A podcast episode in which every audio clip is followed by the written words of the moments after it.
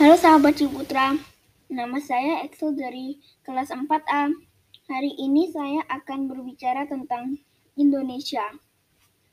Musik saya untuk background saya itu satu lagu di Encore. Indonesia dikenal sebagai salah satu negara yang memiliki banyak bahasa daerah. Sekarang ini bahasa Indonesia adalah bahasa nasional yang digunakan oleh seluruh warga negara Indonesia. Tahukah kalian sejarah bahasa Indonesia? Awal mula bahasa Indonesia menjadi bahasa nasional sejak tanggal 20 Oktober 1928. Pada saat itu, para pemuda dari berbagai pelosok Nusantara berkumpul dalam suatu rapat mengucapkan ik ikrar yang dikenalkan dengan Sumpah Pemuda. Nah, bahasanya Indonesia lalu dinyatakan kedudukannya sebagai bahasa negara pada tanggal 18 Agustus 1945 dalam Undang-Undang Dasar 1 1945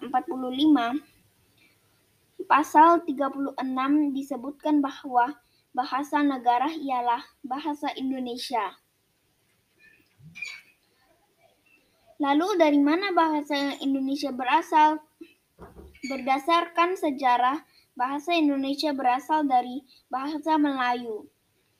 Bahasa Melayu sudah dipergunakan sebagai bahasa penghubung bukan hanya di Kepulauan Nusantara, melainkan hampir di seluruh Asia Tenggara.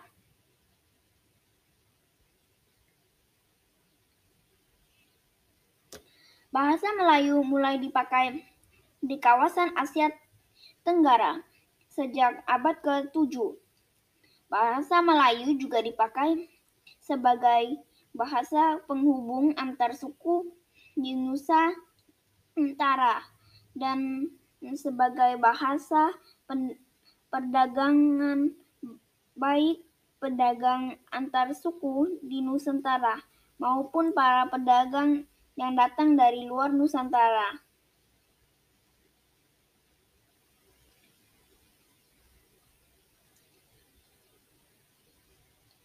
Ternyata bahasa Melayu juga menggunakan kosakata dari berbagai bahasa, seperti bahasa Sanskerta, bahasa Persia, bahasa Arab, dan bahasa-bahasa Eropa.